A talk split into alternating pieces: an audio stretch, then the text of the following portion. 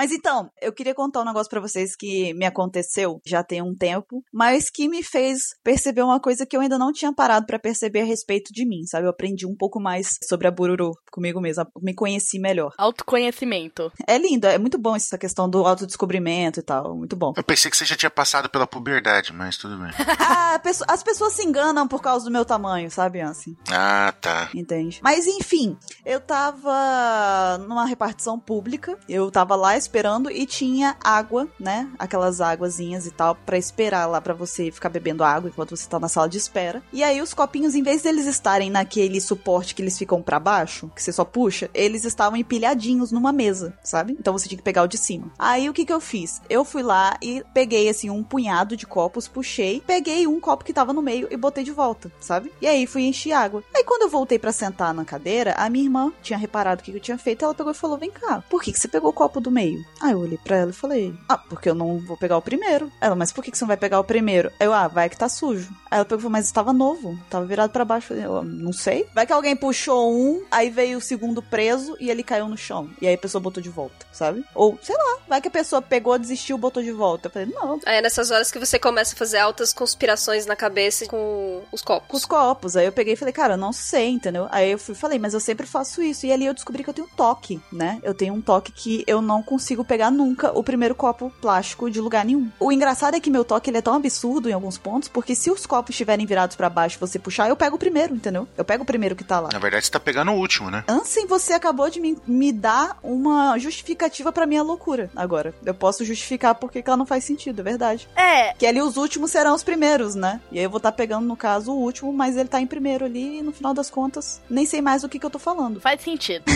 Esse é um dos meus toques, e eu descobri mais um, né? Porque eu tenho toque de lavar a mão também. Eu lavo a mão para qualquer coisa, o tempo inteiro. Ah, então se você trabalhasse em laboratório, você ia ter toque. Você, não, você tem que me ver em um hospital. Eu ando com um gel na, dentro do bolso. Ah, esse toque é um toque adquirido, isso daí, então. Ninguém nunca percebeu que eu lavava a mão toda hora e tal. Até que um dia um amigo meu reparou que eu levantei, lavei a mão, aí eu peguei outra coisa, fui lavei a mão de novo. A partir desse dia, todas as vezes que ele vai falar comigo por WhatsApp, por Facebook, ele manda: já lavou a mão? Antes de falar qualquer coisa.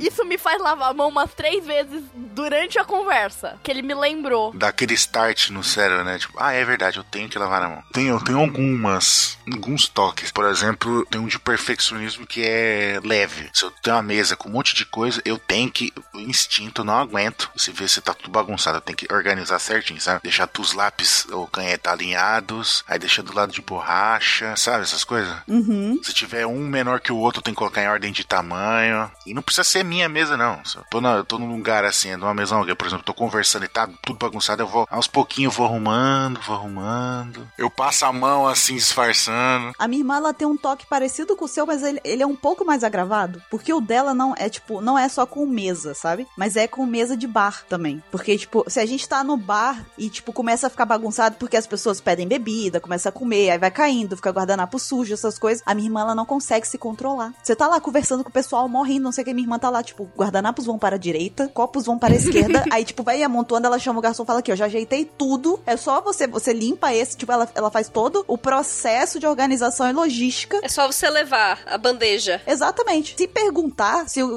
garçom você quer ajudar brincando, é capaz dela fazer. Ela pega lá também, bota dentro, entendeu? Eu tinha um amigo que ele limpava a mesa da pizzaria depois que terminava. Ele literalmente pedia pra, pro garçom um pano, limpava a mesa e depois ia embora. Lari. Não sei porquê, ele não sabe porquê. Façamos um acordo aqui, eu e você. Jamais seu amigo pode se encontrar com minha irmã. Jamais.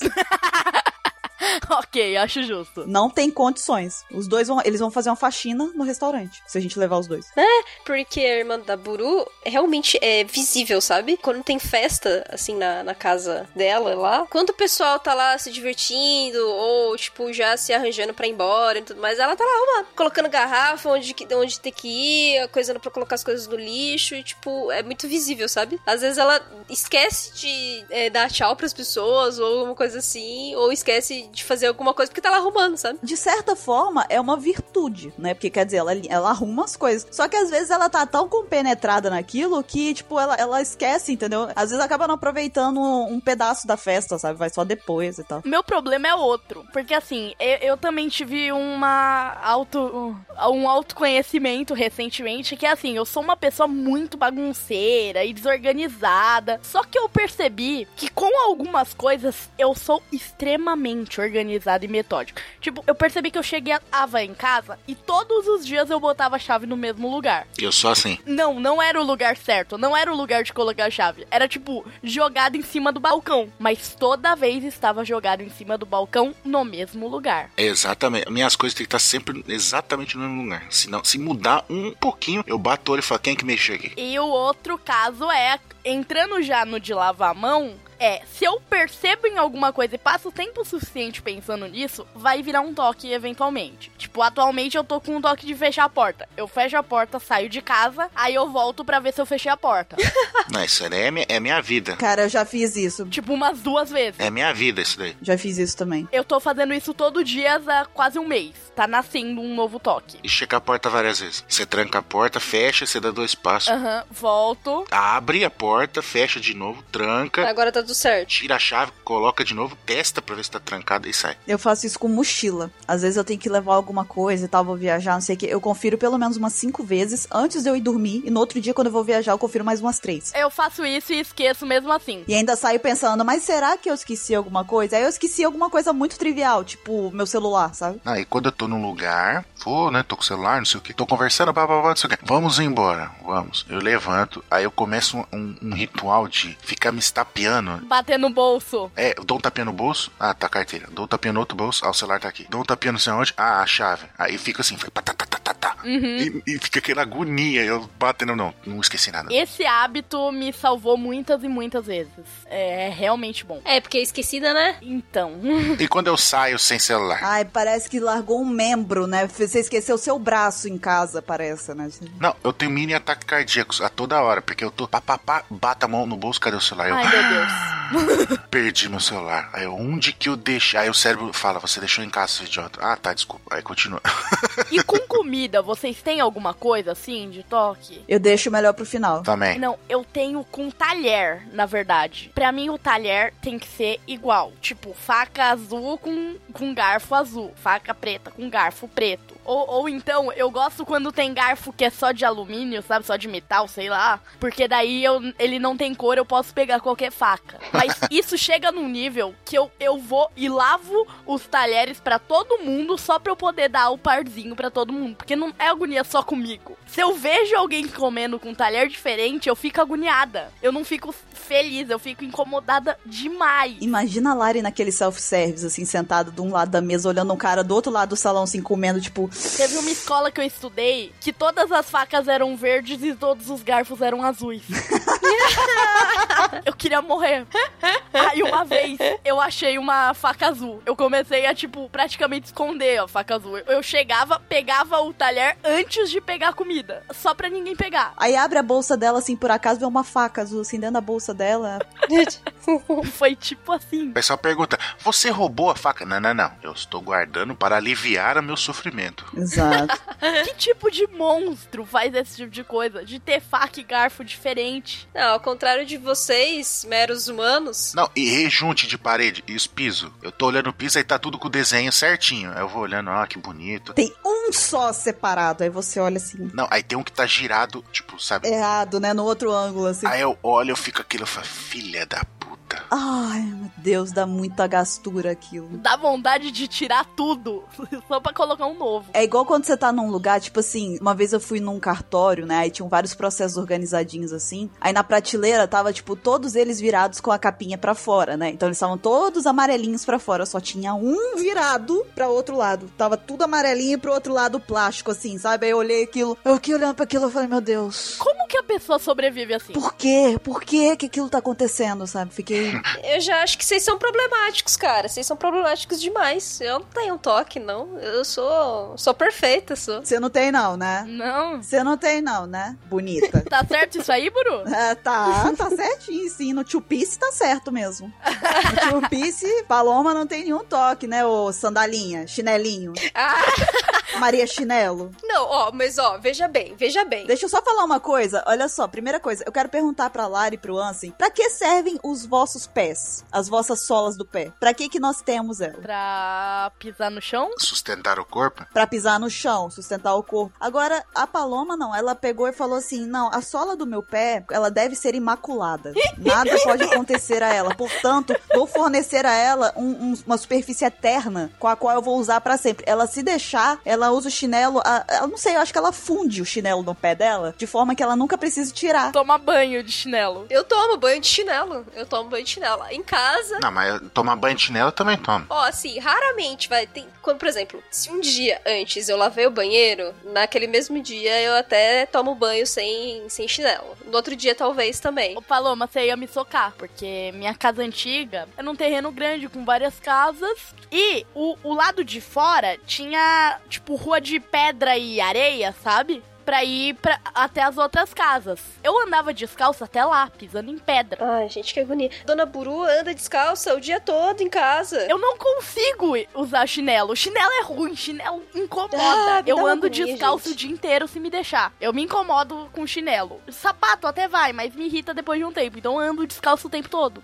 Eu não consigo. Não, até porque, sabe por quê? Caí, você suja o pé inteiro durante o dia, aí você vai dormir, o pé já tá lá todo. Pé. O pé preto, deixa ele. Tá lá todo pé. Não é sujo, mas ele tá, ele tá lá marcadinho, entendeu? Já. Ele tá bonito, é colorido. Ah, não. Ó, eu acho que o meu toque é de limpeza, né? No caso. Porque eu uso chinelo pra não sujar meu pé, né? Não é porque eu gosto de chinelo. Não. Não, você não faz isso não, porque quando você fica de chinelo o dia inteiro, e aí depois você vai lá e lava o pé ainda. Pega e fala assim, não, Você está me julgando? não, é porque você falou que é pra limpeza, se fosse pra limpeza, você não ficava lavando o pé toda hora. É, mas eu tenho que lavar, ué. Inclusive, ela lava o pé toda hora e ela não Ai, que mentira! Que toda hora o quê? Existem, ó, no meu banheiro, no meu banheiro onde ela ficou aqui em casa, tem dois tapetes. Não basta, tem que ter um, um tapetinho, um paninho para o chinelo, para ela secar o chinelo.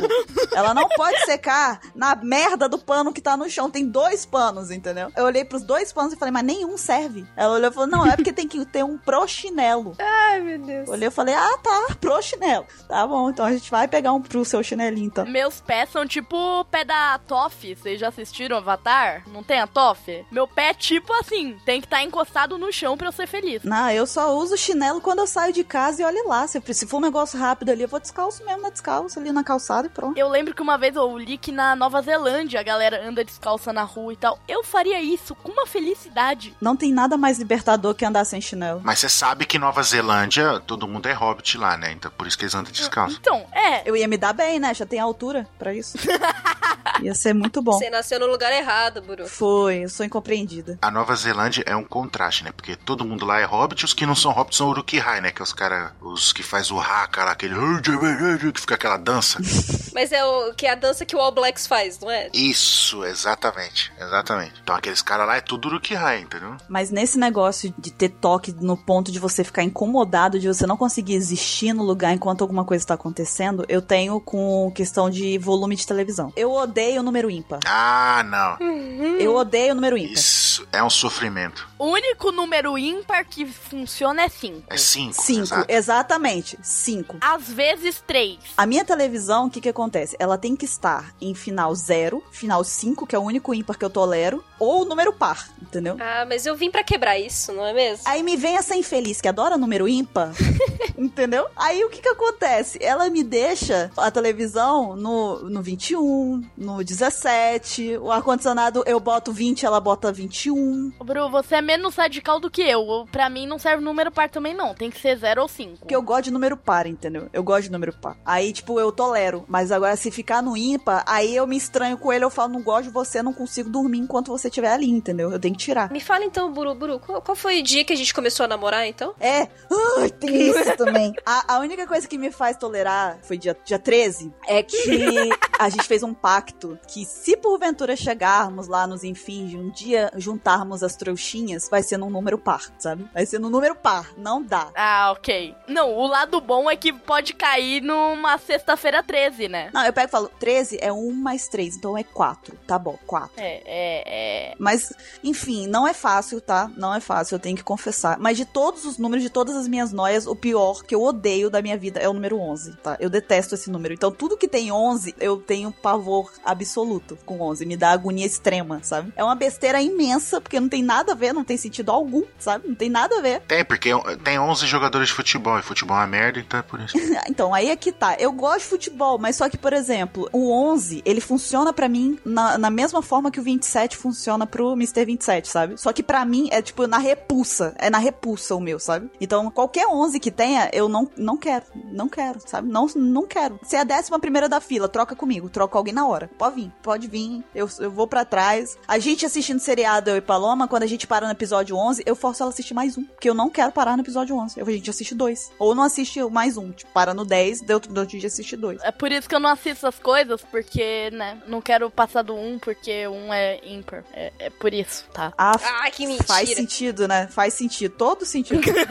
Ou, em minha defesa, em um mês, tive uma vitória porque eu assisti cinco episódios de West Wing em um mês. Mas só que é 5 é ímpar. Um de mês também é ímpar. Um mais 5, 6 par. Aí você fica tranquilo.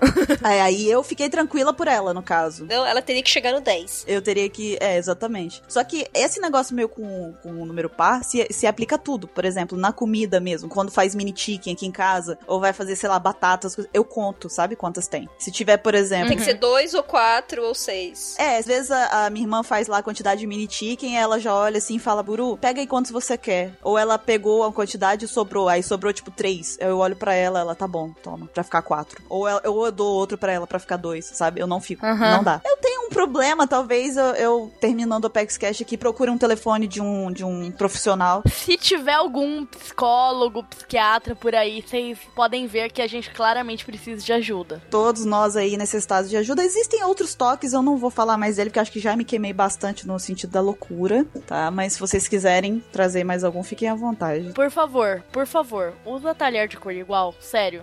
e agora a gente vai receber 30 imagens de gente com um talher de cor diferente só pra me irritar. Eu, eu tô sentindo. Eu quero todo mundo mandando foto de talher diferente na inbox da Lari, lá no Facebook dela. Não, não, não. Ou descalço, né? Pra me deixar agoniada. Não faz isso. Exato, exato. É bom. Ninguém manda nada do número 11 pra mim, tá? Por favor. Não, uma foto. Uma foto que vai incomodar todo mundo. Com a foto de corpo inteiro, a pessoa descalça, perto de uma mesa, mesa toda bagunçada. Aí no, no prato, com- usando talheres de cor diferente. E no prato, tipo, mini chickens em número ímpar. Isso. Eles vão conseguir fazer com que nós quatro entramos em combustão de uma vez só. Exato. Aí acaba o PEXCast, não tem jeito. Talvez este seja o último dos Opex Casts, então, né? É, é, gente, sério. Pensem bem no que vocês vão fazer, hein? Peguem leve. Eu, eu vou até parar de falar, porque eu não quero mais dar pano pra esse pessoal, sabe? Não posso dar munição pra eles. Então acho melhor a gente falar de Opex Cash mesmo, né? É, já tá bom, né? A gente já falou bastante mal da gente, né? V- vamos falar de One Piece, que é mais seguro. Então, gente, One Piece.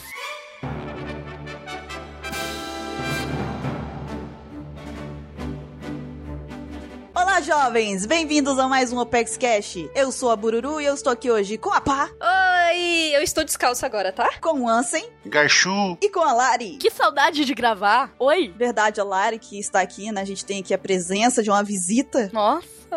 Praticamente uma visita no Opex Cash, que está sumida, né? Não é culpa minha. Não, tudo bem, Lari, tudo bem. Você, por um momento, está insinuando que a culpa é da tia G. Não, a culpa dela é de eu ter voltado. Então, vamos todos bater palma, porque Tia Gi trouxe você de volta. Sim, mais uma vez a tia G se mostrou uma pessoa incrível. Tia Gi Mugiwara, exatamente. Então, e nós estamos aqui essa semana para poder fazer um OPEX Cash diferenciado. Nós estamos aqui para falar sobre um dos Reverie OPEX. Se você não sabe o que, que é, então, pá, o que, que é um Reverie OPEX? Basicamente, todos os textos que eu escrevo aos sábados são lançados às 11 da manhã.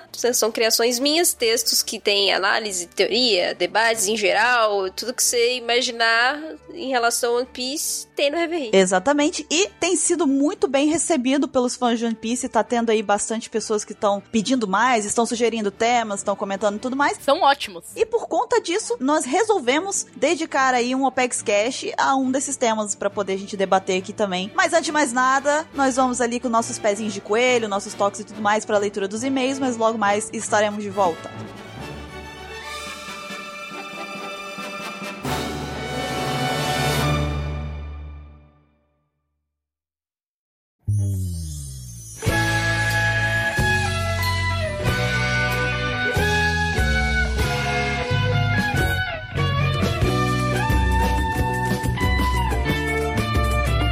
Para mais uma leitura de e-mails do Opex Cash. Estou aqui hoje com este maravilhoso garoto panda. Olá, Mr. 27. Oi! Estamos aqui para ler os seus e-mails e ver as suas fanarts e responder as suas perguntas aqui, elucidar questões das suas vidas, né? Vamos trazer aqui a solução para o que é a vida, não é mesmo, 27? Sim, solução é House número 27. Ele já deu spoiler, no caso, acabou a leitura de e-mails, então não precisava de mais nada. Ah, é reflexinato, desculpa, Buru. Leitura de e-mails mais rápida da história.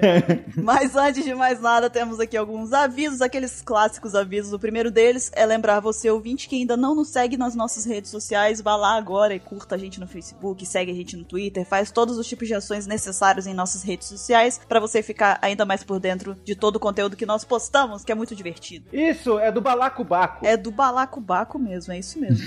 e o que mais, 27? O que mais que as pessoas podem fazer por nós? É, dá 27 reais? Também? Não.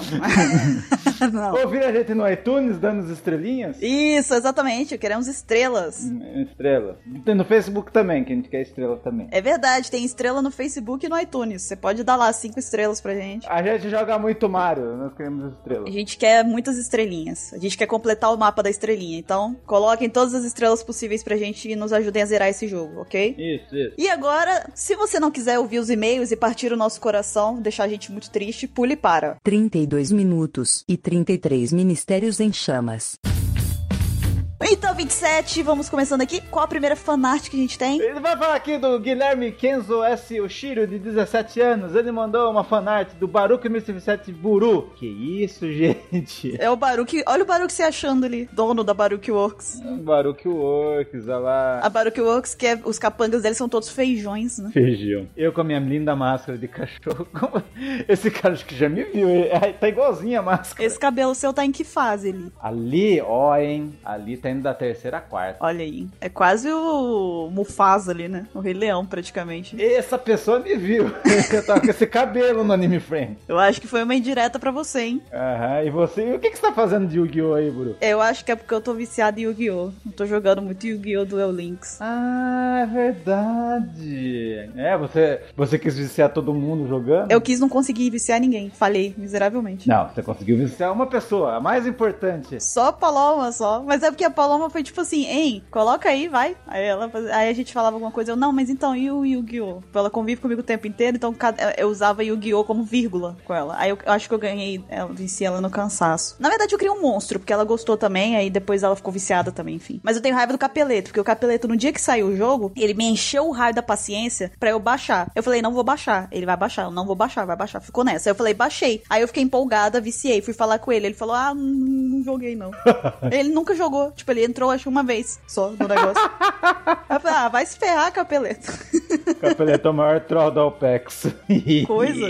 Horas. Mas então, a outra fanart é do Breno Costa, de 20 anos. Ele é de Serra, Espírito Santo, aqui da, do meu estado maravilhoso. E ele mandou o Frank Faustão, né? Uma referência ao OPEX Cash passado, em que um de nós, não lembro quem mais, falou que por conta das perninhas pequenas e o corpo grande do Frank, ele parecia o Faustão. Ô louco, bicho! Ô louco, bicho! Tá pegando fogo. Esses mamilos pegando fogo. Mamilos polêmicos. E o que mais, 27? Ó, oh, o Mário Calmon, nascido em 1986, profissional de TI. Foda. São Paulo, São Paulo. São Paulo, São Paulo. São Paulo, São Paulo. Adora desenhar, escrever e jogar. Já assistiu. Já é melhor que você, Bruno. que foi Metal Alchemist e Boku no Hero. Já é melhor que o caramba, que gratuito. Você já viu Boku no Hero, Buru? Então falar aqui da Fonart, né? ah, né? Não vi, eu descobri outra coisa. Nossa, Mr. Kyle vai te comer viva. Ele vai botar minha voz, vai me zoar todinho no, no podcast, minha voz. Tô até vendo. Me desculpe. Ele mandou o desenho da Buru Chorona. Oi, oi. Olha aqui a Buru. Quer dizer que você tem uma mãe Carmel, Buru? Eu, eu acho que a, a juíza do meu cartório devia ser tipo uma mãe Carmel pra mim mesmo. mais ou menos. Muito bom, adorei a referência. Adorei. Pegou a referência, né? Eu não consigo julgar, só quero ajudar. Vocês não sabem, tá? Era muito triste. E ainda nessa mesma pegada aí, a gente tem uma fanart do Felipe Sarinho. E ele fez o Super Bururu Adventure. Acho que uma referência, talvez, a JoJo's Bizarre Adventure. Hum, pode ser, sei lá. É. E tem ali a juíza perguntando se eu tô chorando. E eu realmente estava com a cara desse gato, mas um pouco mais prejudicada, talvez. Um, um pouco mais de olheiras, de, de O choro. gato é mais bonito. O gato tá mais fofo, é. Eu tava um pouco mais assustadora. ai, ai, ai. Ah, muito bom. Essas foram as fanarts. Então, vamos agora para o e-mail que nós recebemos. Quem foi que enviou 27? Foi o Vinícius Bastos. E como é que é esse e-mail? Leia pra gente. Vamos lá. Vou ler o e-mail, vamos lá. Olha, eu não li, hein? vai ser na cara assim, nem li o e-mail, vamos ver. Genuíno. Genuíno. Bom dia, meu nome é Vinícius, sou de Santo Antônio do Salto da Onça. Peculiar. Peculiar. Então ele é um logia e do Rio Grande do Norte. E tem uma teoria. Minha teoria é o seguinte: vimos no mangá do dia 25 do 5 a importância da mãe Carmel para Big Mom. E vimos que no início do flashback a mãe Carmel desapareceu. Então aí vai a teoria. Vamos lá, vamos lá. A mãe Carmel chega ao local e impede essa loucura da Big Mom. E os gigantes as prendem. A Big Mom acaba sendo julgada e condenada à morte em Obá. Sabendo disso, a mãe Carmel dá um jeito de salvar a Big Mom, ajudando ela a fugir. A mãe Carmel deixa ela, a Big Mom, no local e diz que voltará, mas foi impossível devido à mãe Carmel ter sido executada pelo crime da traição. Isso faz a Big Mom acreditar que foi abandonada pela mãe Carmel, deixando ela com raiva, mas no futuro ela descobre a verdade e fica com um sentimento de vingança contra o Obá. Daí o plano do casamento da Lola com o Loki, aonde a cerimônia seria uma chacina e onde Lola viraria princesa de Elbaf. Com a morte de todos os líderes de Elbaf, a Lola assumiria o poder como rainha. A Lola? Lá, a teoria é essa. Sei que não está muito bem formulada, mas espero que vocês entendam. E que gostem, agradeço a todos pelo trabalho. Manda um abraço pra todos, um beijo pro Bururu. Outro. E PS, sou seu fã, Mr. 27, olha meu fã. Gostei. E aí, o que, que você acha da teoria dele, 27? É uma teoria pensável. Hum. Eu ainda acho que vai acontecer a mesma coisa que aconteceu com o Moscado. Eu acho que ela, pe... tipo, ah, ninguém contou pra ela que o Moscado morreu. É a mesma coisa do Big Mom. Ela acha que a, que a mãe Carmel sumiu. Você acha que ela que matou a, Big- a mãe Carmel? Ela mesmo matou e ninguém contou pra ela. Hum. Ela acha que sumiu, então ela foi embora. Mas ela já matou e Eu compro a sua teoria, 27. compra. É 27 reais. Tá, tá meio cara, mas eu compro, vai. Tá. E, e eu, eu vi teorias pela internet. Ei, estão falando que a Big Moon pode ser autista. Você acha que ela pode ser autista, Bruno? Rapaz, olha, eu nunca tinha parado pra pensar nisso. Seria uma forma do de abordar o tema, mas eu não, não sei, eu, eu é possível, mas ao, ao mesmo tempo eu, eu prefiro assim não apostar nela, sabe? Eu acho que eu prefiro esperar e ver se realmente seria isso. Eu ainda acho que é mais plausível a sua a sua teoria nesse caso, da, dentre as que a gente trouxe aqui, sabe? Mas a do Vinícius também é legal. Eu não acho ela ruim não. Ela é legal também. Legal, legal. Que se sacrificou. É boa, é boa, é boa. Gostei. Como eu sou a, a pior pessoa pra teoria possível, eu, eu acho todas muito válidas, sabe? Eu, eu abraço todas as teorias. Eu sou uma pessoa muito compreensiva. Você é a mãe Carmel das teorias. Talvez eu seja, né? Olha lá. eu quero fanarts da Bururu com o Carmel e cada cara das criancinhas teoria, teoria. Só que no lugar do, do, do cigarro, vocês colocam um pirulito realmente, porque é mais fácil. Ou um churros. É, ou um churros. Nossa, um churros, cara, como assim? Faz tipo a For Kids, coloca o pirulito na boca, não tem problema, pode ser. Então tá, vamos pra pergunta que a gente recebeu também. Ela foi enviada pelo Lucas Amorim e ele falou assim: Eu rimei sem perceber, mas eu rimei. Vamos lá. Olá, galera da OPEX. Meu nome é Lucas Amorim, tenho 23 anos e moro em Camapuã, Mato Grosso do Sul, né? MS. Metros por segundo. Microsoft. Camapuã metros por segundo. E sempre escuto o podcast que é sensacional. Com a morte de Barba Branca, Barba Negra conseguiu tomar posse dos poderes da Gura Gura no Mi. A Mera Mera no Mi voltou à circulação após a morte do Ace, até que o Sabo a comeu. Vocês acham que frutas de personagens que já faleceram podem voltar a aparecer, como a Nag Nag no Mi do Corazon ou a Yuki Yuki no Mi da Monet? Um abraço. E aí, 27? Eu acho que a Nag Nag no Mi vai aparecer um ano. Essa eu tenho certeza. Por quê? Ah, ia ser muito legal o, o Lau ser o único cara que pode derrotar o cara, porque sabe todos as, a- os macetes da, da fruta do coração. Hum, entendi. Agora, a Yuki Yuki no Mi. Tem uma controvérsia, né, aí nela. Eu tenho uma esperança. Ah. E a Monet tá viva, mas é bem pequenininha, tá debaixo do tapete. Mas eu sei que ela morreu, mas acho que não vai sair, não sei. E você acha que ela morreu? É aquela pulguinha, né? Uma pulguinha que você guarda no seu coração, assim, que você chama de esperança, né? Você acha que ela tá viva. Sim. É, porque o, o Oda adora a família Don Quixote. E ficou falando muito sobre. Só revelou muito tempo depois que a Suga é irmã da Monet. É verdade. Então, você vai, tá dando tanto ênfase assim pra elas e tal. Não acho que simplesmente morreu. Ah, não sei. Morreu, assim, de morte morrida. Foi o coração! Eu sei, mas o Oda já fez um cara explodir uma bomba atômica perto dele sair vivo. Já fez um cara tomar um raio na cabeça, já não morreu. Super, é o Thor. Eu tô aqui, me desculpa, eu tô vivo. Ele ficou lá, me desculpe.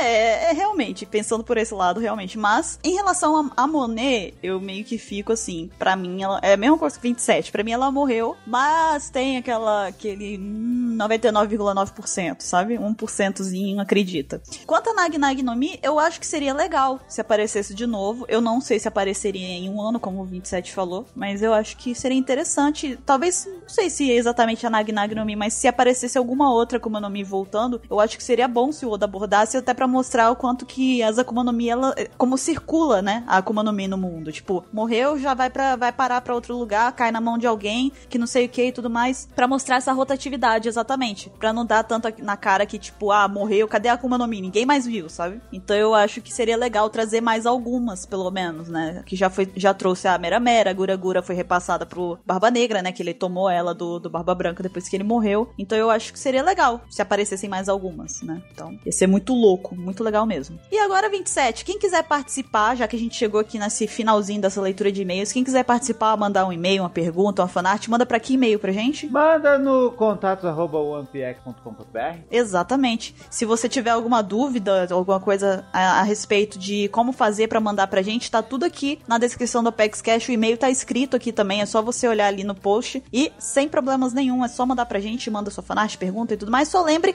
de se identificar, fale de onde você é, seu nome, onde você mora, o que, que você gosta de fazer, etc. Se você assistiu Full Metal ou você assistiu Boku no Hero, aparentemente isso faz você ser melhor que eu aqui, né, 27? É, né? Depois a gente vai conversar daqui a pouco, tá? Tá. Pois então, fiquem agora com o tema principal do Pex Cash. Eu vou correr pra lá, já que tá todo mundo me esperando. O 27 vai ficando por aqui. Mas semana que vem ele volta, eu acho. Será? Não sei. Fica aí o mistério. Tentei. Dá tchau pras pessoas, 27. E eu vou lá. Tchau, pessoas. A gente se vê já já. Fui! Tchau, pessoas.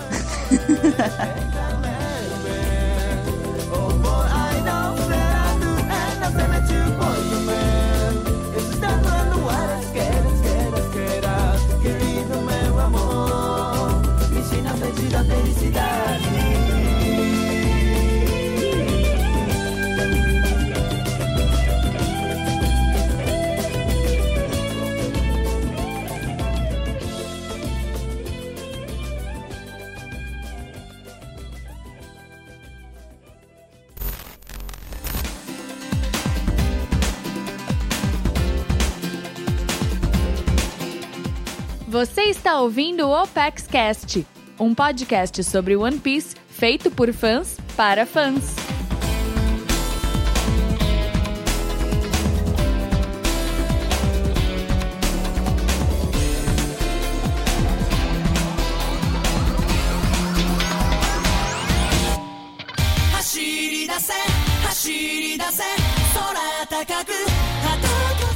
Estamos de volta com o tema principal do Apex Cash e vamos fazer hoje aqui um debate. Vamos comentar aí, falar sobre Gold Roger e o seu legado. Pra você que tá ouvindo o Apex Cash e tem como acompanhar em tempo real, o link tá aqui na descrição do post do Apex Cash. Está ali linkado o Reverie Apex de número 16. Então, se quiser acompanhar, já clica lá. E se você estiver em trânsito, quando chegar em casa, dá uma conferida e aproveita e confere também os outros Reveries. Se você estiver lavando a louça, termina de lavar a louça primeiro. Exatamente. Se você tiver, inclusive, em trânsito, por favor, quando chegar em casa, lave suas mãos, tá? É muito importante. Tem muita bactéria aí nesse mundo afora. E não dá risada em público. Não passa vergonha dando risada. E coloque o chinelo pra andar em casa, tá? E digo mais, se você estiver em trânsito e estiver dirigindo, não leia a pauta agora, tá? Entendeu? Acima de tudo, né? Não leia a pauta. Não nos responsabilizamos. Exatamente. Pois então, pá!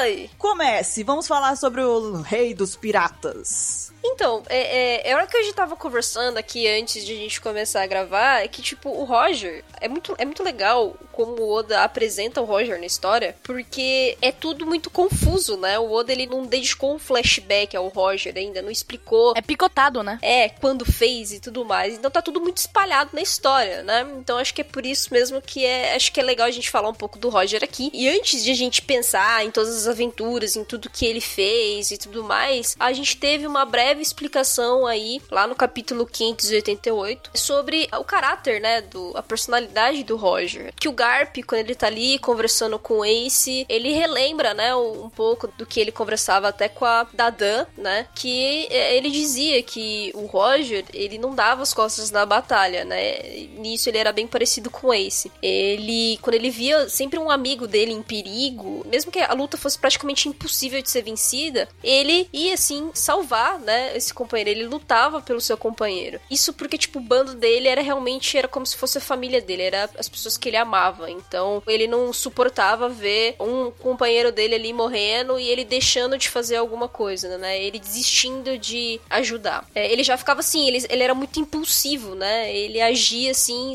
às vezes sem pensar, às vezes ele ficava bravo quando alguém falava mal de um companheiro dele. Então, é, é realmente nisso a gente pode se espelhar no Ace, né? Que o Ace ele mostrou isso em vida ainda. Filho de peixe, peixinho é. Exatamente, filho de peixe, peixinho é. Então acho que isso é um pouquinho legal pra gente entender um pouco do Roger, né? Muitas pessoas falam, inclusive, que tipo, o Ruffy às vezes é parecido com o Roger e tudo mais. Só que eu acho que o Roger ele demonstrava outras características né, na, na personalidade dele. O que acaba semelhando bastante é o sorriso, né, que ele deu na plataforma de execução, que também fazia, que faz um pouco de referência ao Ruffy, que sempre tenta viver, tipo, as aventuras e ser feliz, né, dessa forma. Sim. Então, é como se o Roger também tivesse vivido isso, né? Mesmo com a doença, mesmo com as coisas que a gente ainda precisa falar. Uma vida sem arrependimentos, né? Exatamente. E que o Ace acabou também vivendo, né? Apesar de ele ali morrer nas mãos do, do Ruffy e tudo mais. Chega a ser engraçado que o Ace que odiava tanto o pai seguiu tanto os passos dele, né? Exato! Isso é muito engraçado. O Ace, é, é- ele renegava o Roger, mas ele era cagado e cuspido, o Roger. Aham, não, não, não vou falar nós, mas isso acontece na minha vida real. É, é triste. Aliás, na minha, não, não. Desculpa, de fulano. E como foi dito pelo Brook lá em Sabaody, lá Sabaldi, o Xambode, o Brook mencionou, conheceu o nome de um tal Roger, né? Quando ele, é, na época que ele era do bando dos Piratas Rumbar, cujo capitão da tribo dos, dos tatuados, né? Da raça dos tatuados, segundo o Mr. 27, né? Ele era considerado um novato, né? Ele fala, até que ele fala, fala, ah, eu lembro de um, um tal de novato, um tal de Roger, né? Tipo, você fala, como assim, né?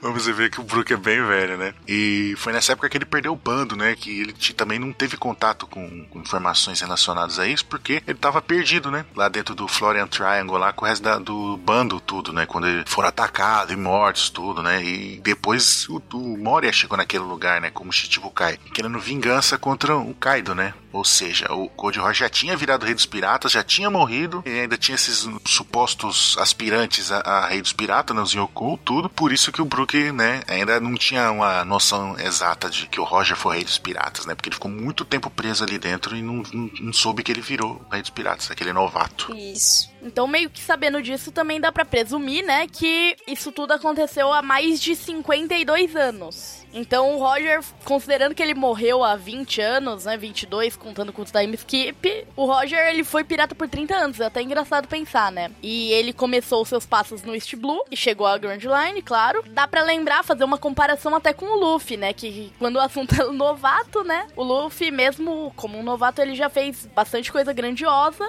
mas ele só ficou conhecido depois do Along Park, lá ainda no East Blue, e em Alabasta na, na Grand Line. Então o Roger também não deve ter demorado muito pra virar um pirata famoso, né? De renome. Dá pra imaginar que o, o Roger teve que montar sua tripulação também e, de certa forma, fazer jus pro seu nome ser lembrado, né? Por isso que ficar só no East Blue não faz muito sentido. Na verdade, ele não ficou famoso por causa de Alabasta, não, porque a Alabasta foi ocultada. Ele passou a ser conhecido no Arlong Park, certo? E depois que ficou mega famosão mesmo, foi depois lá de Ennis Lobby. É, foi quando ele recebeu de 100 mil, né? Isso, né? É, então, mas mesmo assim, o Luffy acabou ficando mais famoso, né? Começou lá no Arlong Park e de lá foi aumentando aos poucos, mesmo com o governo tentando ocultar, né? Talvez isso tenha acontecido, inclusive, com o Roger. Então, o Roger ter ficado no East Blue por muito tempo também não faz muito sentido, já que o Brook lembrava dele, né? Reconhecia ele. E ele teria que ir além das fronteiras dos Quatro Mares. Dificilmente um pirata do West Blue, como o Brook era, ficaria sabendo dos detalhes da jornada de um pirata lá do East Blue. Então ele deve ter chegado rápido ao Grand Line, né? Uhum. É, por isso que faz sentido, né? O que o Brook fala. Tipo, ah, eu conheço. um- Acho que eu conheci um tal de Roger, um novato e tudo mais. Mas eu achei curioso isso. Ele ter sido pirata por tipo 30 anos, né? Se a gente for contar. Uhum. É, foi quase isso mesmo. Foi quase 30 anos. É muito tempo de pirataria, né? Uhum. O cara não foi. Ah, chegou seis meses, foi pirata um ano, virou rei dos piratas, né? É, porque a gente vê o próprio Luffy mesmo, tudo que ele tá passando ali parece que já passou uns 5 anos já de aventura, mas nem foi, sabe? Então é muita coisa que acontece. Imagina o tanto de treta que ele se meteu. Sim, o Roger deve ter história pra. Se fosse One Piece fosse a história da, da pirataria do Roger, e tava tudo ferrado. Ninguém ia viver pra ver, sabe, o final. Inclusive, isso seria um spin-off bom, né? Seria, seria interessante, é verdade. Mais um eterno, né, também, que não ia acontecer nunca, não ia acabar nunca. Com resumo, né? Por favor. É, não, não, dá pra fazer uma série curta só com highlights, né? Pode ser, pode ser, é. Só do último ano dele. O ano final que ele conheceu Crocus e conquistou a Grand Line, né? Tá bom. É, tem flashback dele conhecendo o Ray Lee, tá tudo certo. Pronto. É, mas aí, como a, a Lari tava falando, pode ser que algumas pessoas acabem se perguntando aí, então, tipo, se, se o Roger, ele entrou lá na Grand Line, né, tipo, logo de primeira vez, será que deu tempo, né, pra, pra Labum crescer um pouco e o Crocus entrar pro bando dele? Quanto a essa dúvida aí, o primeiro questionamento que dá pra levantar é sobre, na verdade, quantas vezes o Roger esteve na Grand Line. E aí a gente tem alguns números, né, então eu já peço desculpa desde agora, porque já sabemos aí pelos meus precedentes que não sou muito, né, próxima dos números, mas a gente pode tentar, então vamos lá. É, é, então. Acredito no coração das cartas, Buru. Vamos lá, gente, vamos lá. Eu sinto que isso foi vingança. Eu quero as mãos levantadas agora. Uma Genkidama, uma Genkidama agora da matemática pra mim, por favor. Vamos lá. Ó, 52 anos atrás, ele tava começando a ser conhecido, né, o Roger. Aí, há 24 anos atrás, ele morreu. Então, o Roger navegou durante 28 anos pelos mares. Matemática, ok? Não me peçam pra fazer a conta, só façam. Desses 28, 27, ele foi o capitão do bando. Ah, não. 27. Pasmem, 27, ele foi o capitão do bando. O Ansem nem fala mais nada, ele só suspira. Só suspira, só. Ó, ó, só pra vocês terem uma noção, esses dias aí atrás aí estreou Guardiões da Galáxia 2. Tem um dos personagens que se chama Charlie 27. Eu, encerro meu caso. Eu vi. Ei, ok. Nada mais precisa ser dito. Inclusive, assistam. O Guardiões tá muito bom. É, continue. Vamos lá. Então, durante 27, ele foi capitão do seu bando, porque então, um ano antes dele morrer, o Roger achou, né, que todo o bando dele ser desfeito seria a melhor opção. Desses 28 anos, quatro anos antes de morrer, o Roger descobriu a doença dele, né, a doença mortal dele, que não tinha cura. Ou seja, ele foi um pirata saudável por aproximadamente 24 anos. Certo, até aí a conta tá batendo, vamos lá. Tá tudo batendo, né? Ok, porque não fui eu que escrevi, então tá certo. É, é. Se tivesse sido eu, a gente estaria chegando em 14,5 já. Tá vendo só como é que você é? Eu tava tentando te enaltecer, você se. se- Ah, se eu não engano ninguém mais, eu não engano ninguém mais, eu só abraço o meu destino. Aí faz a imagem de eu abraçando o Doutor Destino lá, né? O.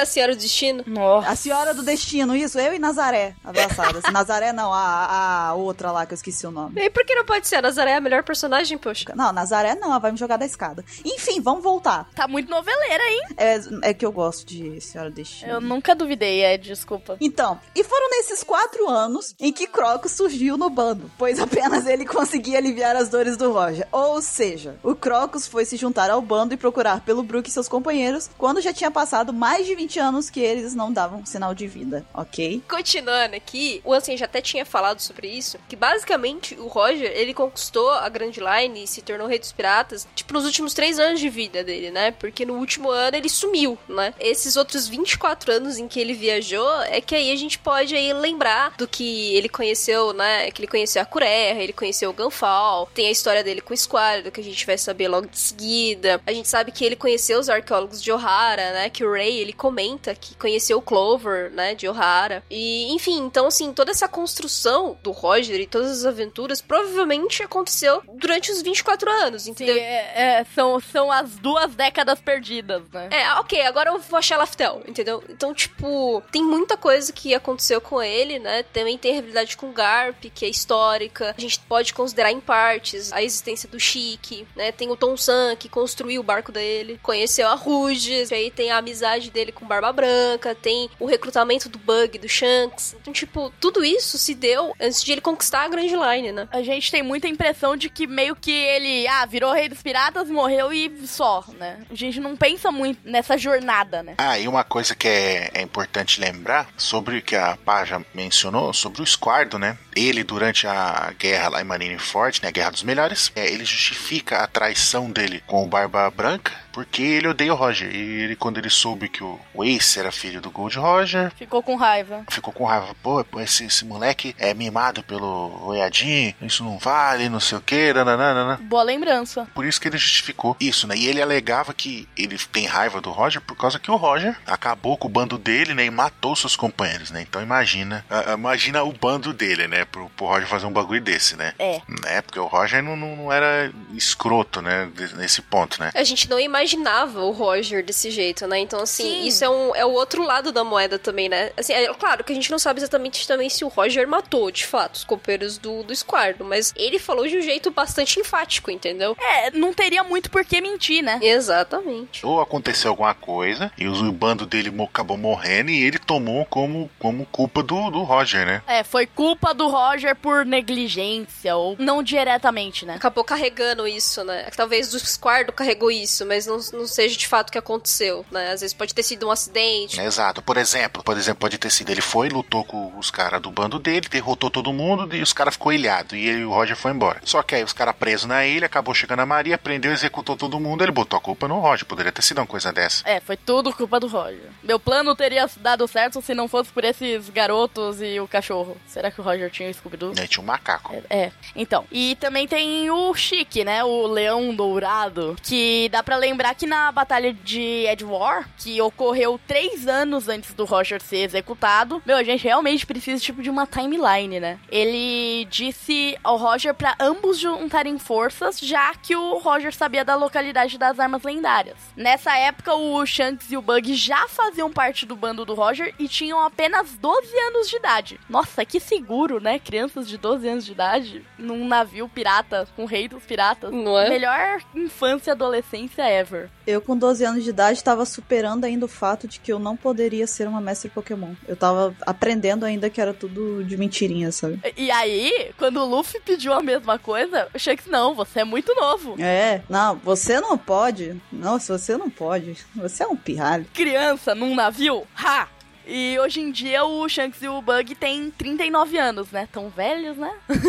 o Bug, inclusive, já tinha comido a Barabara no Mi, como a gente já tinha visto naquele flashback de quando ele relembra do Shanks, né? Uhum. Lá no comecinho. É, e se você for parar pra pensar, é muita coisa que o Roger já deixou no mundo de One Piece, né? Porque enquanto o Ruffy tá lá há pouco mais de dois anos na aventura, que até a gente tava comentando, né, da, da quantidade de anos que, que o Roger foi pirata e tal, e a quantidade de coisas que a gente já viu o Ruffy fazer num espaço curto de tempo, o que, o que significa que o Roger provavelmente fez dez vezes mais no mínimo, né? Isso quer dizer que o Roger pode facilmente ter dado a volta ao mundo diversas vezes, pra então ele conseguir encontrar o caminho pra, pra Raftel, também pra poder ele pegar a cópia do Road Poneglyph da Big Mom. Ele nem sequer tinha uma razão pra, tipo, ir e chegar até o fim da Grand Line na época, né? Não tinha um One Piece. Ele tava viajando. Ele só tava viajando, né, aparentemente. É, é por isso que talvez ele tenha demorado 30 anos e o Luffy provavelmente não vai demorar quase 30 anos pra ser o rei dos piratas. Exatamente. Porque ele não tinha ah, o objetivo. Não era uma corrida. Uhum. Ele só foi tão incrível que foi considerado rei. É verdade. Faz E sentido. foi o único cara que conquistou a Grand Line. Sim. Ele foi tão foda, como a Lara acabou de falar, foi tão foda que ele virou, foi considerado o rei dos piratas e conquistou a Grand Line, superou todos os desafios. Então os caras, pô, tem que chegar até o final dela então pra ser o rei dos piratas. Os caras associou uma coisa com a outra, É, né? por isso que o Ruffy se refere ao Rei dos Piratas também como o homem mais livre de todos, né, do mundo, porque o Roger, ele navegava pra onde ele queria, ele andou para onde ele quis ir, ele foi, o que ele conhe quis conhecer, ele conheceu, o que ele quis fazer, ele fez, aparentemente, né, até onde a gente sabe, então, É, ele viveu. viveu sem arrependimentos, basicamente, né. Sim. Então, com todo esse tempo, então, ele, ele pôde obter, como eu falei, a cópia da, do Road Poneglyph da Big Mom, ele pôde conhecer o Oden também, ele teve no bando dele lá o Nekomamushi e o Inuarashi, né, os dois Minks. Ele também obteve conhecimento das três armas lendárias, além de várias outras coisas que a gente ainda vai ficar sabendo com certeza aí no restante da história. E soube sobre o século perdido. Uhum. Exatamente. Nunca se esqueça desse ponto. É, ele soube a verdade, né? O Ray também sabe, né? E provavelmente o Oden, né, sabia também, né, antes de morrer, né, pelo Shogun. Então, é uma informação sensacional que o Ray fala também. Ele, tipo, deixa tudo muito é, interpretativo. É, tipo, ó, eu posso contar pra vocês, mas isso pode não significar nada, né? Então, Rayleigh boquinha miúda, só que com bom motivo. falam da Robin, mas olha aí, né? Ele podia falar a verdade sobre tudo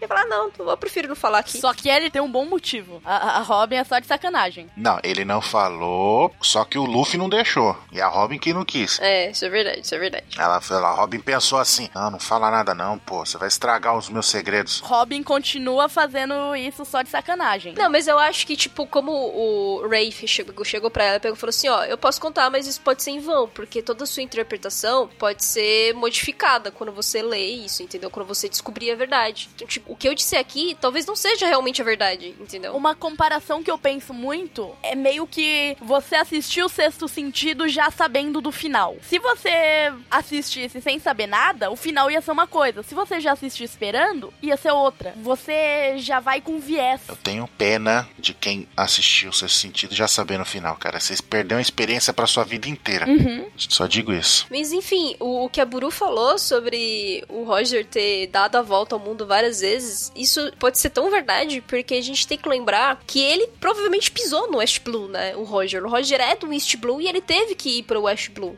E ele se aventurou lá, no entanto que ele conheceu o Clover, até onde a gente sabe, Clover não saiu de Ohara, né? E ele também conheceu o Shanks e o Bug, porque, pô, com 12 anos de idade, o Shanks e o Bug estavam no West Blue. Eles são do West Blue, né? A terra natal deles é o West Blue. E eu parei pra pensar agora, talvez tenha um bom motivo pra eles estarem no navio, né? Talvez a gente veja mais sobre esse passado do Shanks e do Bug até. Uhum. De por que, que eles viraram piratas tão jovens. Tão jovens, é. Seria algo interessante. É, e pra mim, pelo menos, não faz sentido tanto o Shanks quanto o Bug estarem, sei lá, na Grand Line, no meio do nada, com 12 anos de idade, ser recrutado pelo Roger, entendeu? Não, e vocês já pararam pra pensar por que, que o Gold Roger voltou pro East Blue? Será que tem alguma coisa escondida no East Blue? É, também. É uma. Pensou se uma das armas lendárias tá lá escondida? Tipo, ah, mas por que a gente vai esconder num num dos oceanos comuns? É exatamente por isso, porque ninguém nunca vai procurar lá. É, e o, Roger acabou indo pro East Blue porque a Rouge, ela foi, né, pro East Blue. O Ace nasceu lá e tudo mais, então. Sim, Lógico que ele não ficou junto com a Rouge. é outro motivo. Ou outro motivo, exatamente. Bom, mas enfim, o, o Shanks, quando ele faz aquela visita pro Barba Branca, né? Lá no, no, num dos capítulos que ele vai falar do Ace, né? Falar do perigo do Barba Negra e tudo mais, ele, ele carrega com ele um saque do West Blue, né? E ele fala orgulhosamente que o West Blue é a terra natal dele, entendeu? Por isso que me faz pensar, tipo, meu, não faz sentido com 12 anos de idade ele tá na Grand Line, por exemplo, né? Então, é, se é, ele acabou sendo recrutado pelo Roger, ele foi recrutado quando ele ainda estava no West Blue, né? Então, tipo, pra mim faz muito sentido o Roger ter escolhido ir pro West Blue. Tipo, ah, eu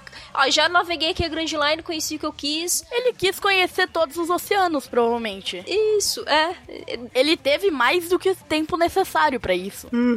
Então, enfim, se com 12 anos o Shanks estava com o Roger lá na Grand Line, né? é, a gente tem que lembrar que o Roger, nessa época, ele já tava na última, na última viagem dele, porque faz parte dos três últimos anos dele, né? De vida. Faz sentido, né? Esses três anos ele já vai estar carregando Crocus, ele já vai estar com o Oden, ele já vai estar com o Nekomamushi, ele já vai estar com o Inuarashi, né? Isso faz tanto sentido porque o Inuarashi fala também, ele menciona o Shanks, que ele já conhecia o Shanks. Então, tipo, é- essa galera toda, Crocus, Oden o Nekomamushi e o Arashi, eles também entraram na mesma época que o Shanks, entendeu? No bando. Nos últimos três anos do Roger. Então dá ainda mais motivos pra gente saber que, tipo, o Roger ele decidiu nos, nos anos finais da vida dele, quando ele descobriu a doença, tipo, ok, então eu vou conquistar a Grand Line, entendeu? Eu vou chegar até Loftel. E foi nessa época que ele provavelmente descobriu muita coisa, né? Já que ele conhecia o Clover, por exemplo, né? Já que ele viajou pro West Blue e depois o Oden, que aí a gente também ficou sabendo que eles talham, né? A pedra dos poneglyphs. Então, tipo, faz muito sentido, sabe? O Roger ter caído no colo dele as informações sobre as armas lendárias e, enfim, as coisas do século perdido. E ele decidir fazer essa última jornada pra, pra Laftel. Uhum. Sim, ele teve uma vida longa e boa, né? Ele teve muito conhecimento a seu dispor. Sim. Sim, e, e, tipo, é como se ele tivesse a liberdade de escolha também, sabe? Tipo, ah, agora eu quero fazer isso, agora eu quero fazer aquilo, sabe? O Nekomamushi e o Arashi meio que foram emprestados, né, pra ele. Porque eles eram do bando Barba Branca, cara. Uhum. Então, tipo, faz ainda mais sentido, tipo, pô, então eles são mais necessários ainda pra minha última jornada, Outra sabe? coisa também que vale lembrar é que na época que o Shanks já era um pirata de renome, né? Quando ele ficou lá no, no East Blue, ele já era um Yoko. É legal porque prova alguns pontos, né? Um desses pontos é que os piratas, eles conseguem atravessar de um mar pro outro, né? Como os Vinsmoke fizeram, né? A Germa fez, né? Quando eles saíram do North Blue, né? E foram pro East Blue. E depois conseguiram subir a headline, né? Por outros métodos que não sejam os que a gente já conhece. Uhum. Então, isso é interessante porque, tipo, lá nos primórdios,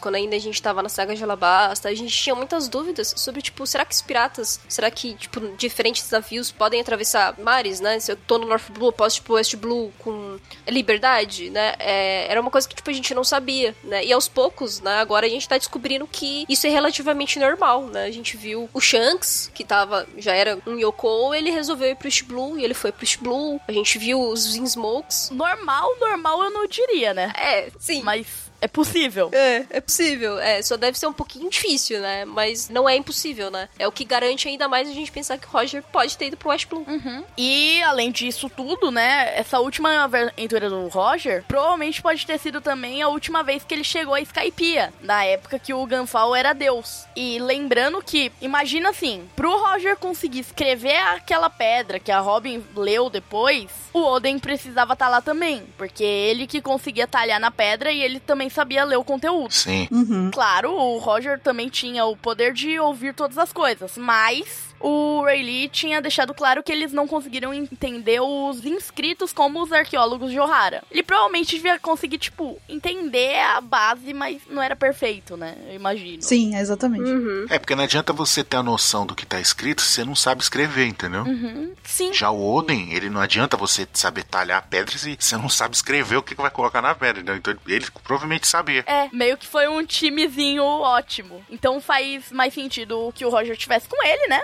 Obviamente. Que ao menos sabia escrever, faz mais sentido do que se ele tivesse sozinho. Tipo, como é que ele talhou aquilo? Provavelmente tava o Oden junto. Sim. É, e outra coisa, o Gunfall também não falou nenhuma data específica de quando o Roger foi pra Skypiea. Então ele deu abertura pra várias possibilidades, né? Não dá pra ter certeza de nada. Sim, é verdade. Inclusive, esse poder de ouvir todas as coisas e tal pode ter sido um poder que acabou evoluindo aos poucos no Roger, né? Que ele foi desenvolvendo e por conta dele que ele despertou esse interesse aí de saber mais sobre os D, sobre os poneglyphs. Como a gente vê um pouco agora com o Luffy, né? É, exatamente. E até sobre é, Raftel mesmo, né? Então, isso daí que foi acordando esse, esse- essa curiosidade nele, foi é, despertando isso nele, né? E falando sobre Indê, o Roger até parece ser um dos, dos únicos personagens que sabe o segredo desse nome, porque a gente, se a gente for lembrar da conversa dele lá com o Barba Branca, né? Depois que ele conquistou os mares, ele até cita lá que ele fala que estão chamando ele de Gold Roger, mas que na verdade é Gold Roger, né? Que que tá estão chamando ele errado e tal. Famoso Goldie. E um detalhe, né? Que essa conversa deles aí provavelmente foi em um ano, né? Pela, pela paisagem do lugar, né? É, agora a gente já tem isso. Se a gente considerar que o ano é um país, tipo, semelhante ao Japão, né? Que tinha as flores de cerejeira, eles estavam, tipo, num lugar ali todo parecendo um, aqueles templos do Japão. Faz tudo. bastante sentido que seja mesmo. Tem, tem todo um cenário oriental, né? Né? Onde eles estão conversando. Tá. Uhum. E é um país que dá liberdade, né? Tanto pro Barba Branca quanto pro Roger. Sim. Foram os, os, os únicos piratas que tiveram respeito de um ano, né? Aparentemente. É, e faz todo sentido também porque é uma terra onde estão os crafiteiros, né? De poneglyphs e tal e tudo mais. Então, Grafiteiros. Excelente palavra. é, os caras que talhavam tudo. Conhecido também como artesões. Me deixem.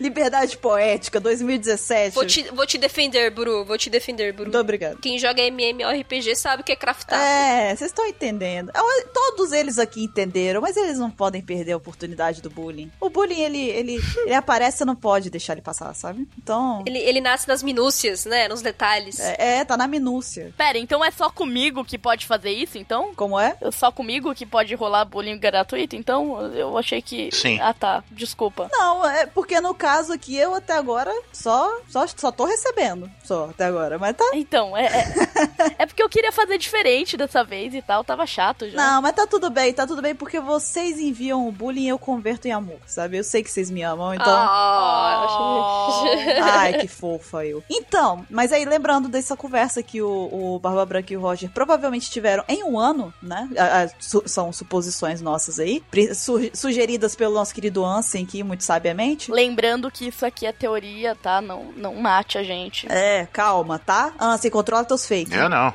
Eles já se desligaram de mim, eles não falam mais comigo. Já se rebelaram a uma organização à parte agora, né? Entendi. São os neo-fakes do Ansem, né? Alguma coisa assim.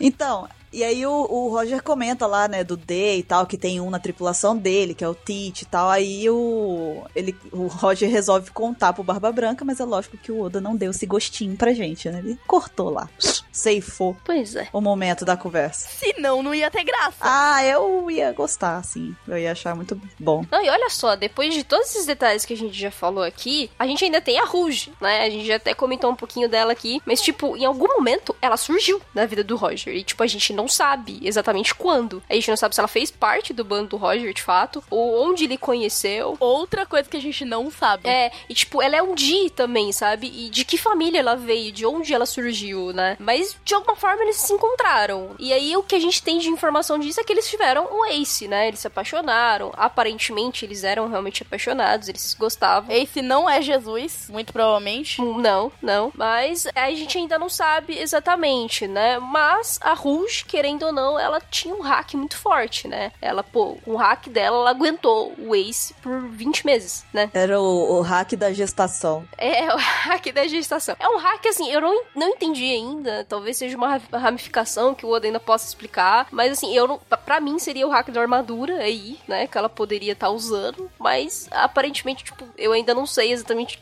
que, que hack é esse, sabe? Da, da Rouge. Mas, ok. Só por isso dá pra ter uma ideia de que ela não era uma qualquer, né? Ela não era tipo, ah, ah cheguei aqui, sou. Ah, beleza. Ah, não, não é assim, né? Ela aparentemente é forte. Foi forte, né? Uhum. Ela não foi uma qualquer uma. Exato. E a única coisa que a gente sabe sobre esse casal é que o Roger, claramente temendo pela segurança tanto da Rouge quanto do, do Ace, né, ele pediu pro Garp que protegessem eles, né? Que cuidasse dele, né? E, e o, o Garp, inclusive, né, viu essa cena, né? Que ela sofreu tudo, que morreu, tá? Depois que deu a luz pro Ace e tudo, né? Ainda na cama, né? E ele pegou e acatou a, a- o pedido do Roger, né? É, é seguinte, uma coisa que é interessante também é que, cara, o Garp era da Marinha, né? E a Marinha estava atrás do Ace. Eles estavam, tipo, praticamente matando todas as mulheres grávidas que, tipo, poderiam ter filhos nos próximos meses, assim, sabe? Que esta- estaria de acordo com o nascimento do Ace. E, tipo, e o Garp, ele escondeu isso da Marinha, né? Ele permitiu que o Roger meio que tivesse esse, esse filho, né? Foi até um risco, né, que o Garp tomou, porque poderia ser considerado uma traição. Com certeza. Não, se descobrem, com certeza isso é considerado traição. Sim, acho isso engraçado, sabe? Porque, tipo, o Garp, ele é uma das pessoas mais confiáveis que a Marinha tem, né? E ele não deixou de ser marinheiro. o Garp ele era forte em caráter também, não só físico, né? Uhum. Isso, na minha opinião, só reforça o ponto de que, querendo ou não, o Garp e o Roger eram amigos, né? De jeito estranho, meio que na pegada mais ou menos do Luffy e do Kobe. Que um é pirata, o outro é marinheiro. Só que, tipo, eles se respeitam muito. Eles são realmente amigos mesmo. Um querendo, prometendo que vai capturar o outro, sabe? Eu imagino até um pouco o Luffy com o Smoker, né? Pra pegar essa parte de rivalidade, né? Que o Kobe, querendo ou não, ainda não chega no nível, né? É, sim, podemos colocar o Smoker. Porque mesmo ele querendo caçar e prender o Luffy, ele respeita o Luffy. Sim. Exato. É verdade, muito bem apontado. Pois então, é, com tudo isso daí que a gente conseguiu relembrar, que a gente percebeu das coisas relacionadas ao Roger e tudo mais, a gente tem agora algumas coisas pra poder teorizar aqui. Então, a partir daqui, daqui em diante, não taquem pedra na gente, por favor, calma, calma. Por favor. Não, não era pra atacar antes também, mas. Não, é porque agora as coisas elas estão sendo inseridas num campo teórico, ok? Então, nada disso aqui que a gente tá falando de fato aconteceu ou vai acontecer, tá bom? Teoria. Vamos lá então. é Platão, mundo das ideias. A gente empurra a Na frente, assim, vai Lari, começa você, então, que se. Nossa! ah, então é aqui que começa o bullying? Tava demorando? Olha, Lari, eu não vou mentir pra você, então é melhor você continuar porque eu não quero responder pra não mentir pra você. Então vambora. Então, obrigada pela honestidade. no capítulo em que o Shanks conversa com o Barba Branca, eles citam o Bug. E o Ruivo recorda uma cena em que ele convida o Bug pra integrar seu novo bando. Nessa cena, Logtown está sofrendo uma tempestade. E vale lembrar que no capítulo 100, quando o Luffy é quase morto na plataforma, a cidade está praticamente sofrendo o mesmo grau de tempo chuvoso. Muitos dizem que aquela tempestade não era um acaso, né? Não foi coincidência, porque ela muito, muito, muito convenientemente salvou o Luffy da morte. E o Luffy, logo depois, quando tava fugindo, foi protegido por nada menos do que o Dragon, né? Uhum. Exatamente. Então, ligando esses dois acontecimentos com o capítulo zero, famigerado capítulo zero. Que o Ansem ama, não é mesmo? Calma, Ansem, tome um biscoito. Olha o áudio. Tome um biscoito, Ansem. Se segura. Deixa eu comer o biscoito aqui enquanto você fala. Come um biscoitinho aqui, toma. Biscoito é bom. Também é possível lembrar que na batalha do Roger contra o Chique, outro biscoito Ansem, toma. O que culminou na vitória do Roger, né? Foi uma tempestade que aconteceu do nada, ok? E destruiu metade da frota do Chique, que por sua vez, né, também sofreu um acidente grave e teve o timão do barco dele cravado na cabeça. Aquela, aquela coisa discreta que quase ninguém percebe que tá ali. Então. Deve ter doído, né? Ah, uma pequena pontada, uma formiguinha. Picada de uma formiga. É, deve dar uma dorzinha de cabeça de vez em quando. É, exatamente. Uma coceira, um comichão. Tomar uma aspirina passa. Pequeno comichão. Uhum. Então, Acabou o biscoito. toma o pacote inteiro aqui, toma, o pacote inteiro.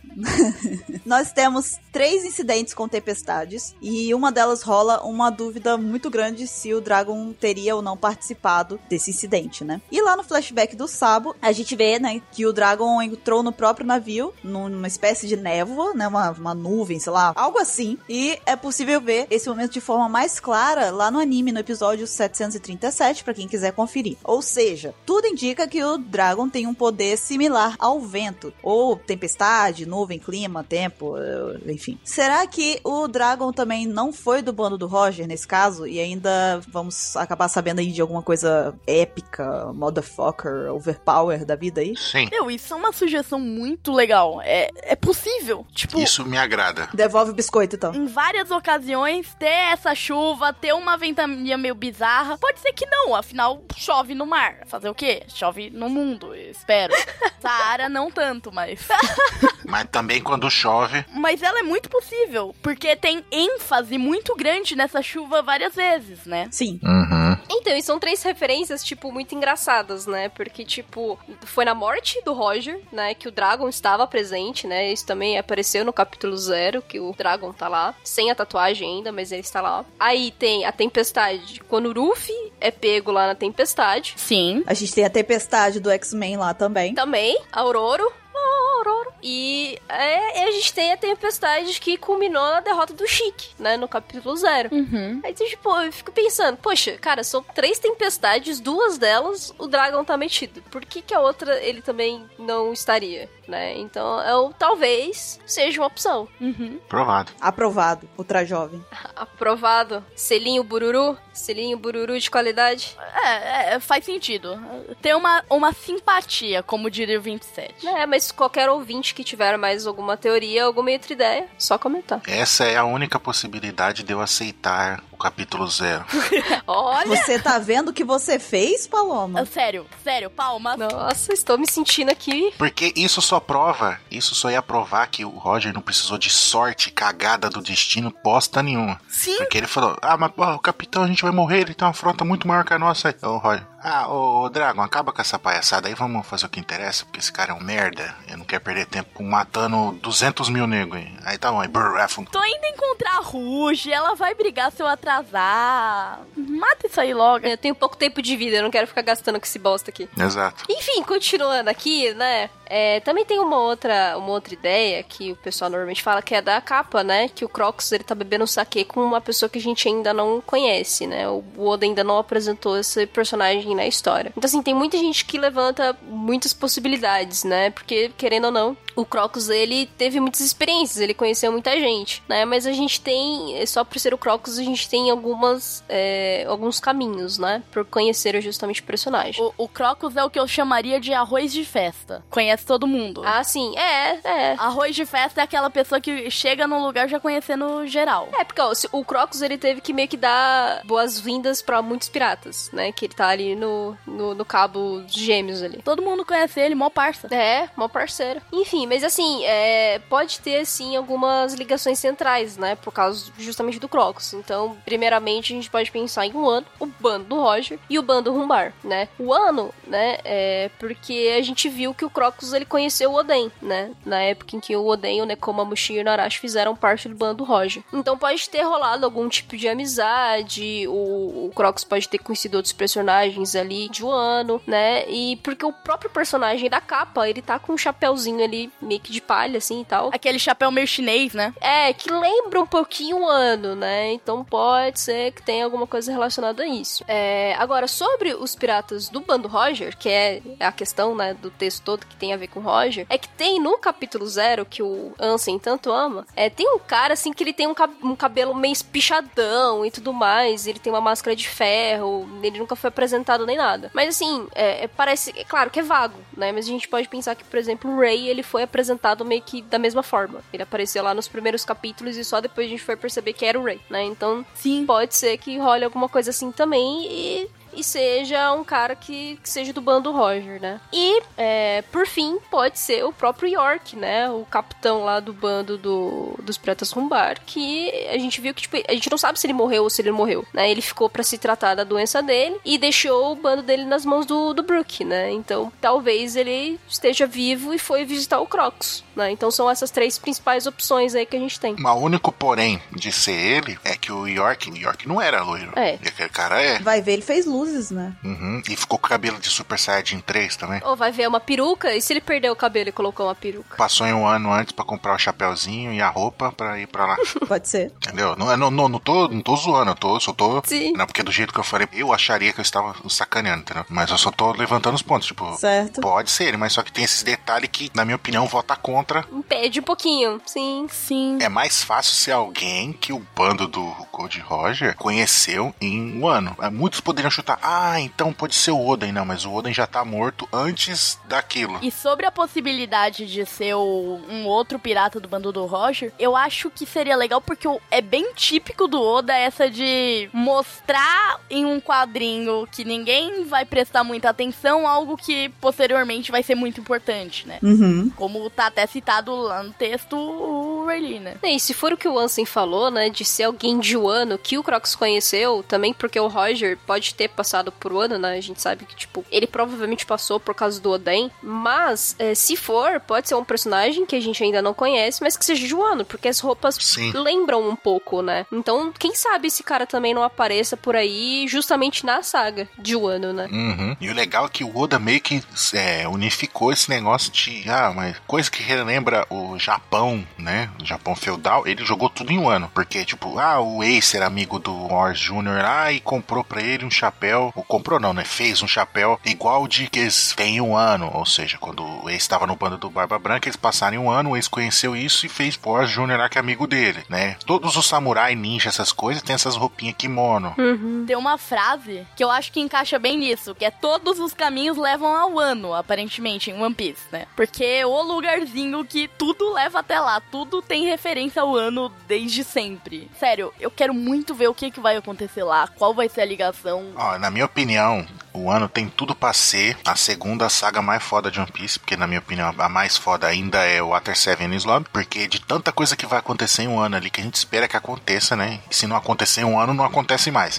O Ansem tirou as palavras da minha boca. Eu ia falar exatamente isso, cara. Aham. Eu tô com um hype absurdo pra o ano. Se assim, em Zou, que a gente não esperava o tanto de informação que a gente recebeu, A gente foi metralhado, né? já teve todo aquele avanço de informação sobre o One Piece. Exatamente. Imaginem o ano que o Oda tá tipo, oh, lembra de Wano? Olha o ano. Cara, tudo que envolve a história de Wano vai ter a ver um pouco com o século perdido, entendeu? É, Sim. A questão do talhamento das pedras, os conhecimentos que eles possuem. Aí, não, o Oda fala, trolei vocês.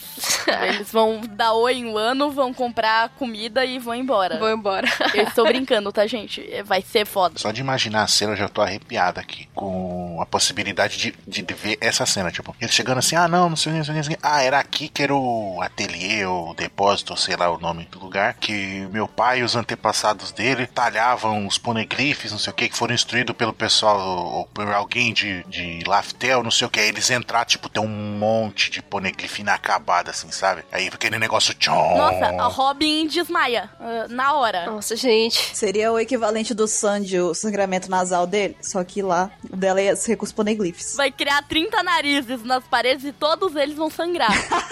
Chafarizes, né?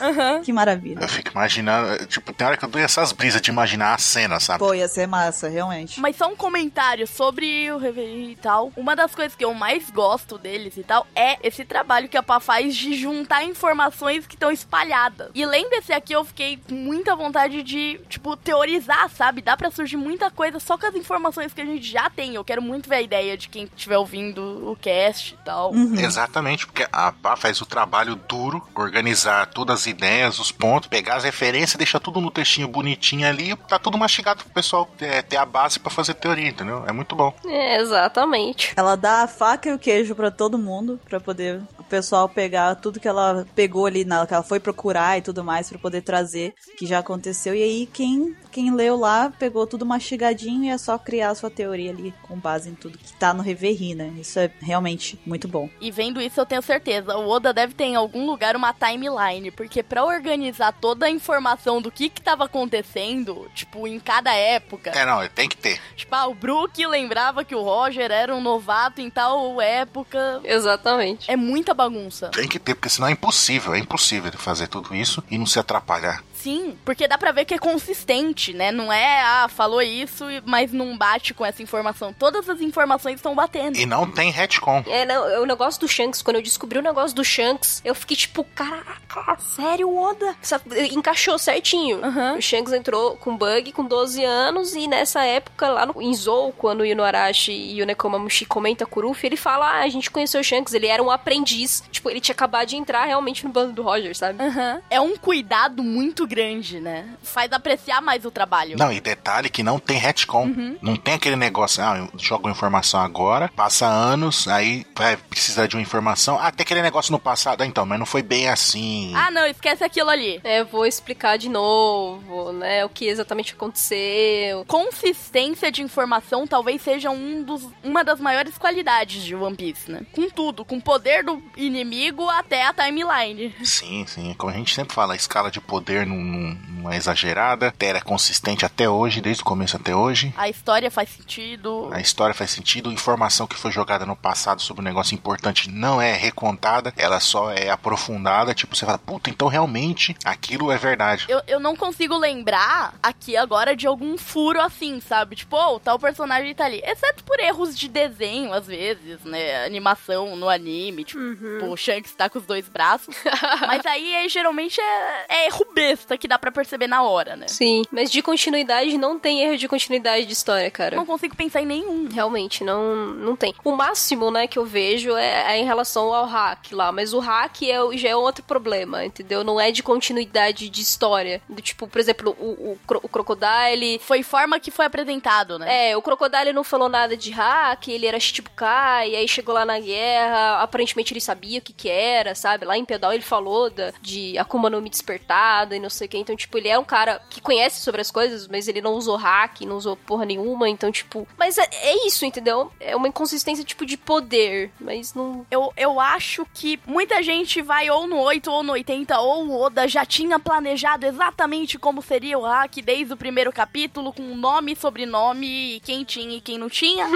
e tem uma galera que acha que não existia de jeito nenhum. Eu vou mais pelo meio tempo. Não, ele planejou o poder. Aham. Só que ele não detalhou o poder. Ele não detalhou, ele tava desenvolvendo a ideia. Ele foi soltando referências do que poderia ser e a ideia foi se desenvolvendo. Isso. Foi uma bola de neve. Exatamente. Ele rolou uma bola de neve primeiro pra depois fazer a escultura. Olha que poético.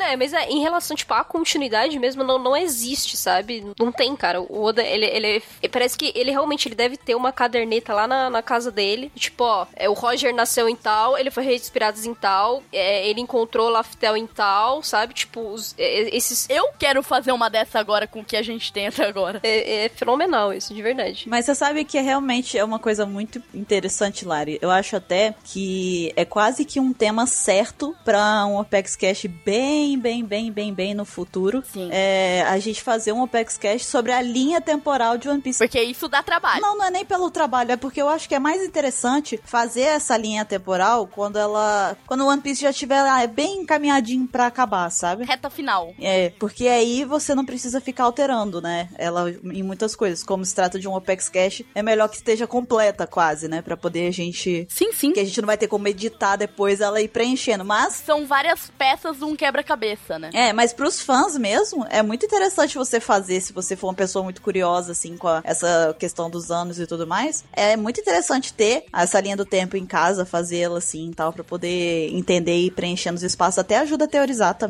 a compreender melhor a história. É muito bom. É, o que a Lari falou, só de ler esse Reverit, saber as referências do que o Roger fez e as, as pequenas, os pequenos detalhes de informações que tivemos dele e faz com que a gente te- faça cálculos, né? Tipo, quanto, quanto tempo que ele ficou no mar e tudo mais. Isso já dá pra gente um- uma base muito legal de começar a teorizar, de pensar na- nas jornadas que o Roger fez, sabe? O que mais ele pode ter descoberto, sabe? É, é muito rico. Uma das coisas que mais me decepcionaria se acontecesse em One Piece seria acontecer algo, ah, no final só acontecer algo do nada, que nunca foi, nunca teve esse preparo. Porque o One Piece sempre foi muito bom nisso.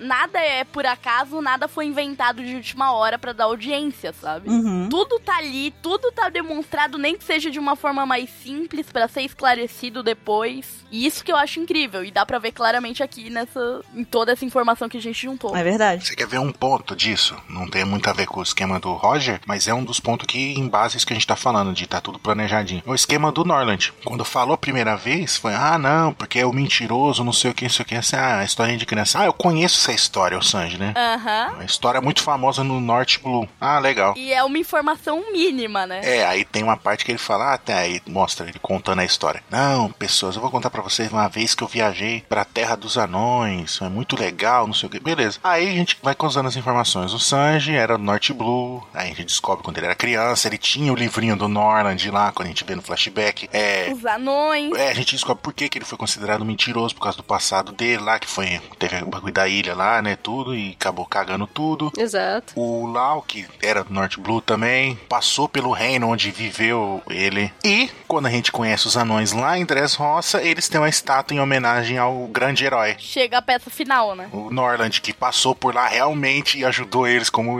como contou na história. Você fala, puta que pariu, isso é muito foda. Quem presta atenção nesses detalhes, quando vê esses negócios, dá um sorriso na hora, não tem como, é involuntário. Você fala, putz, olha. Não, e tipo, e quem é Norland, sabe, cara? Norland, ele é um coadjuvante do coadjuvante. Ele é um personagem terciário, quadriário, sabe? Tipo, ele é do passado, ele é um personagem histórico, né? E, tipo, e o Oda deu toda essa atenção, esse cuidado pra contar e fazer as- os links certinhos do que ele fez, de quem quem ele foi, o que, que ele realizou, sabe? É, é, é fantástico isso. É verdade. E é para isso que servem os Reverie Packs, né? Que você faz com tanto carinho toda semana. E lembrando mais uma vez, pá, pra quem aí não conhece o Reverie Packs, quando é que eles saem? Eles saem todo sábado, todo sábado, seja feriado, seja no feriado, não importa qual sábado caia, vai ter um Reverie no sábado às 11 da manhã. Uhum. Muito bem. E se você curtiu esse Opex Cash aí, dá uma clicadinha lá, procura os outros links do, dos Reverie Opex, a gente já tem bastante. Lá tem a referência no capítulo, né? Tem tudo. É verdade. Tem imagem, tem todas as referências. Não tem a nossa linda voz, mas tem imagens para compensar, né? é, pois é, tem imagens bonitas e um texto bem escrito, pelo menos. Mas é. Todas as referências de, dos capítulos eu, eu, eu, procuro colocar tudo que eu encontro. Ao mesmo tempo que, se não for no capítulo é, e for alguma referência, tipo, ou de uma SBS, ou de uma informação que tá extra, né? Que não tá exatamente no, no mangá, eu também linko. Então, sim, tudo que vocês precisarem, todos os links estão lá. É um trabalho incrível. Muito bom. E agora, se dependendo da, da, receptividade, que já tá muito boa, já tá 10 de 10, né? A gente pode dar continuidade também aí, se, se os ouvintes gostarem do resultado, fazermos aí outros Apex Casts envolvendo temas que foram tratados em Reveries Apex anteriores e tudo mais. Então, é com vocês agora, ouvintes. Se vocês gostaram desse tipo de Apex Cast também, comentem, mandem e-mails, peçam também quando vocês verem um Reverie Apex que vocês gostaram muito, já manda e-mail pra gente falando, ó, oh, gostei desse, faz o Cash desse e tudo mais, porque a gente leva isso em consideração para escolher e tal. Então, é a vez de vocês, participem também, digam o que vocês é, lembram do Roger, se a gente esqueceu de alguma coisa também, é, suas teorias pessoais e tudo mais, participem. Por enquanto nós vamos ficando por aqui, mas semana que vem estaremos de volta para um próximo Apex Cash. Até lá. Tchau. Até mais, galera. Gachu. ポケットのコインそれと言わない my friend